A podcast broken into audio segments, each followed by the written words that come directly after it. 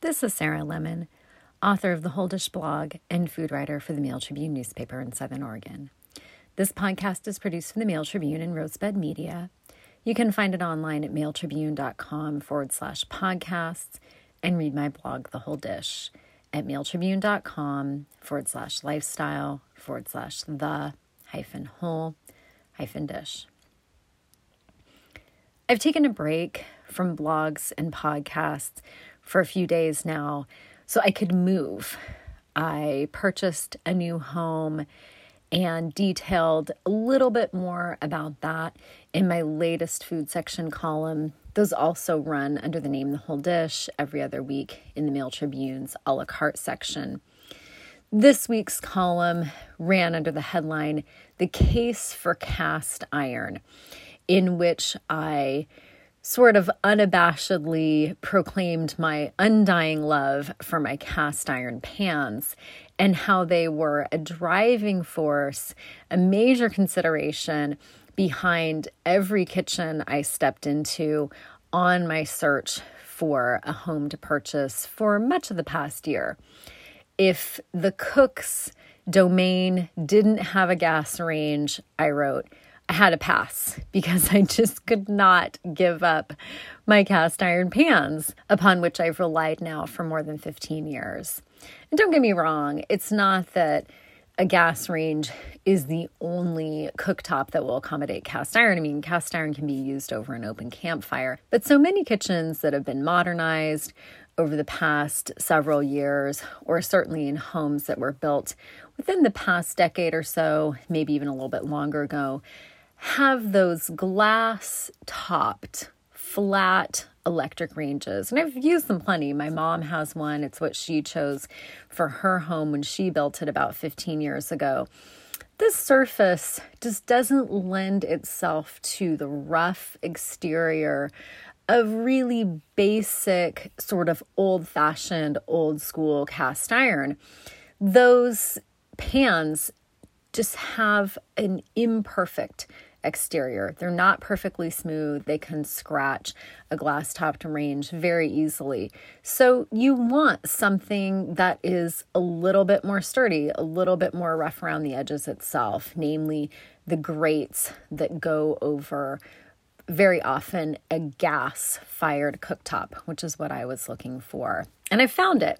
Found really, in my mind, what's my ideal kitchen. And I'm really looking forward to sharing it in some of my upcoming columns, as well as in the photos that accompany those columns, which will have a more attractive aesthetic, hopefully, better lighting than I've been working with over the past year.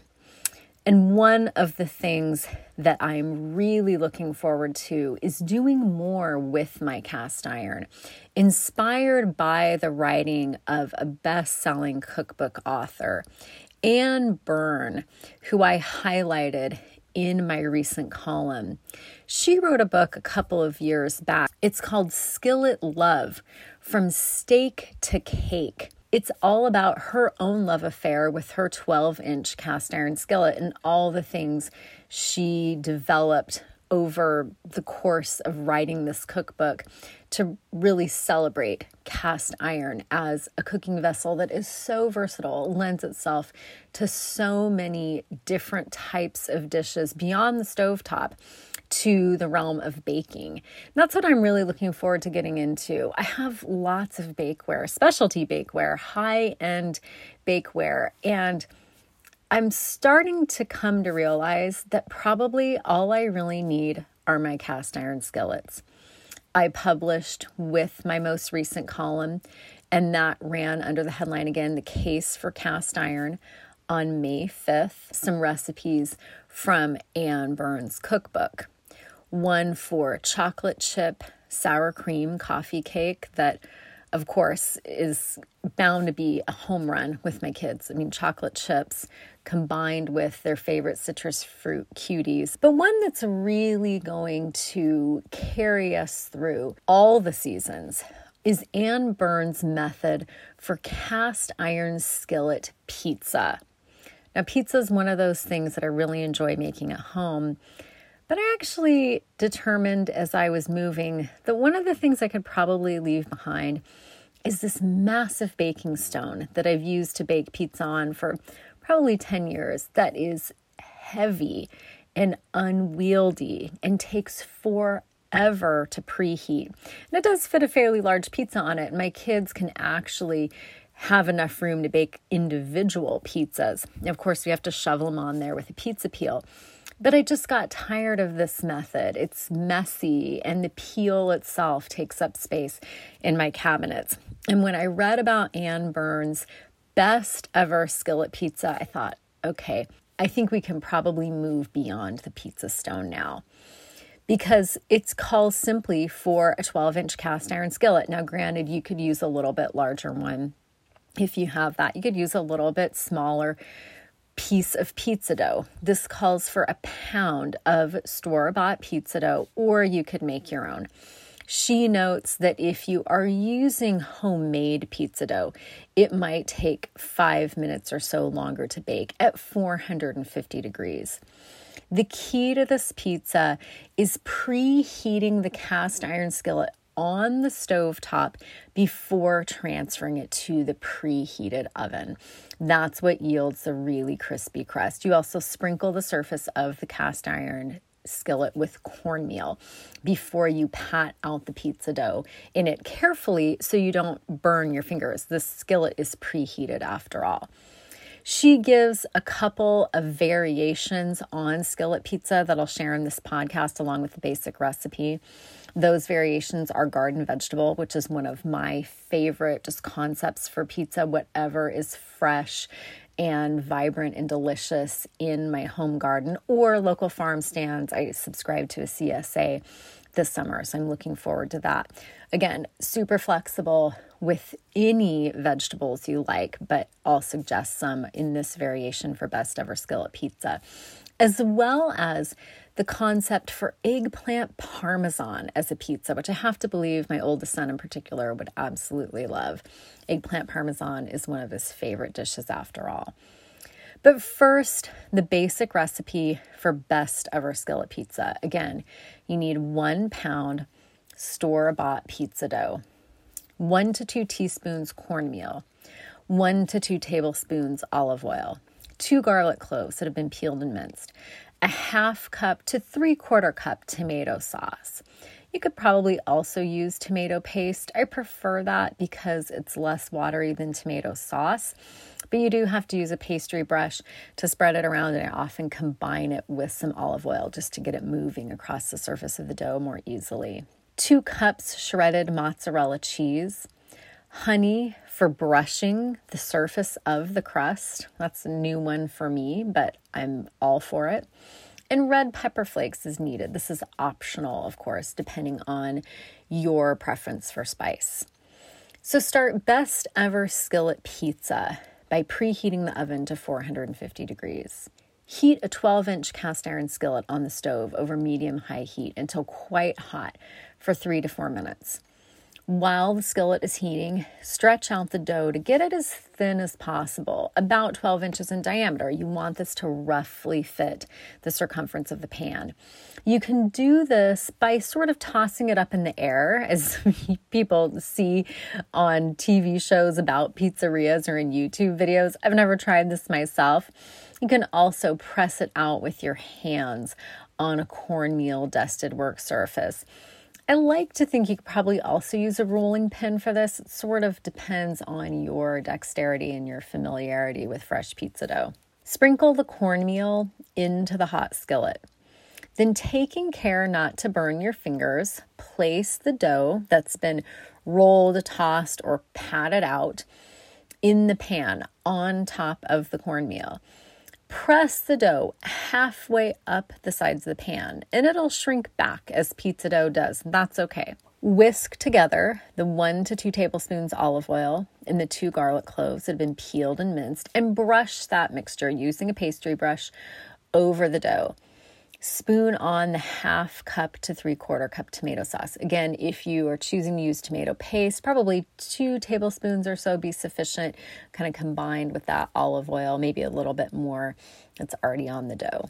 After spooning on the tomato sauce, brushing on the tomato paste, add any desired toppings at this point. Any of your favorite pizza toppings, from meats to veggies. You just want to make sure they're low moisture. I've said this before in my columns about pizza and podcasts. If you're using mushrooms, for example, saute them ahead of time. You don't want anything releasing water onto the surface of pizza dough when your goal is to have a crisp crust. Scatter the two cups shredded mozzarella cheese all over the surface of the sauce and topped dough, and then brush the honey on the crust edges, right around the perimeter, and sprinkle on any red pepper flakes if those are desired. Turn off the stovetop where you've been preparing this pizza and place the skillet in the preheated 450 degree oven. Bake until the cheese is melted and just starts to brown and the crust edges are browned. This will take about 15 to 20 minutes, maybe as long as 25 minutes if you're using a homemade pizza dough. Then remove the skillet from the oven, carefully run a knife around the edges, and slide the pizza out onto a board for slicing and serving. And that makes four to six servings of best ever skillet pizza as an appetizer or two to three servings as a meal. And that recipe is from Skillet Love from Steak to Cake by Anne Byrn. I'm going to give some of her variations for best ever skillet pizza right now, including garden vegetable and eggplant parmesan. And these, again, are flexible with whatever you happen to have on hand, whatever you like on your pizza. So, for garden vegetable skillet pizza, after spooning on the tomato sauce, once you've gotten to the point where the dough is patted out in the preheated skillet, your oven is preheated, add a half cup store bought pesto or homemade, particularly during the season for making pesto, spreading it out evenly. Sprinkle one cup shredded mozzarella cheese on top and then slice two beefsteak tomatoes, miniature yellow, red, and orange peppers, maybe two or so of those, and four to five pickled jalapeno slices, and place them over the cheese. Scatter the remaining cup of mozzarella cheese over the vegetables and bake according to the directions for best ever skillet pizza that we previously gave. Again, this is flexible. I love zucchini on pizza. I'm one of those people that if it's zucchini season, I have it in my garden. I have tomatoes, I have peppers. Zucchini is just such an obvious addition and really, really delicious, I think, on a vegetable pizza. In that same vein, I think, are Japanese eggplants. I often combine those with zucchini, with tomatoes, with other veggies from my garden for just a free form kind of pizza. But if you want to make that a more cohesive concept, Anne Byrn has this eggplant parmesan pizza. Start by slicing two medium Japanese eggplants into thin rounds and put them in a bowl of cold water until they're ready to be cooked. In a skillet, add two tablespoons olive oil over medium heat. And then add the eggplant slices in batches. You want to dry them off first and pan fry until they're slightly brown on both sides. Add more oil if needed. Eggplants soak up a lot of oil, which I happen to love. I love that richness. Sprinkle the eggplant slices with salt to taste. So you want to get to the point where you've patted out the pizza dough in the preheated cast iron pan and you spooned on the tomato sauce or brushed on tomato paste. Add about a quarter cup shredded mozzarella cheese and then place the cooked eggplant slices that you pan fried in presumably another cast iron skillet on top of the sauced and cheesy pizza crust. Scatter one cup cherry tomatoes that have been halved over the top of the cooked eggplant slices. Then sprinkle two tablespoons grated parmesan over all of that. Bake again 450 degrees and then after taking the skillet out of the oven, sprinkle on two tablespoons chopped basil while the pizza is still hot. super, super classic flavors just reinvented for a pizza. And it's one I always wonder why pizzerias don't do more often. I know that this is one of my favorite pizzas and well worth making at home, particularly when you can't get it at a pizzeria eggplant parmesan skillet pizza made in a cast iron pan inspired by the book Skillet Love From Steak to Cake by Anne Byrn, that inspired my most recent food section column in the Mail Tribune that ran on May 5th under the headline The Case for Cast Iron.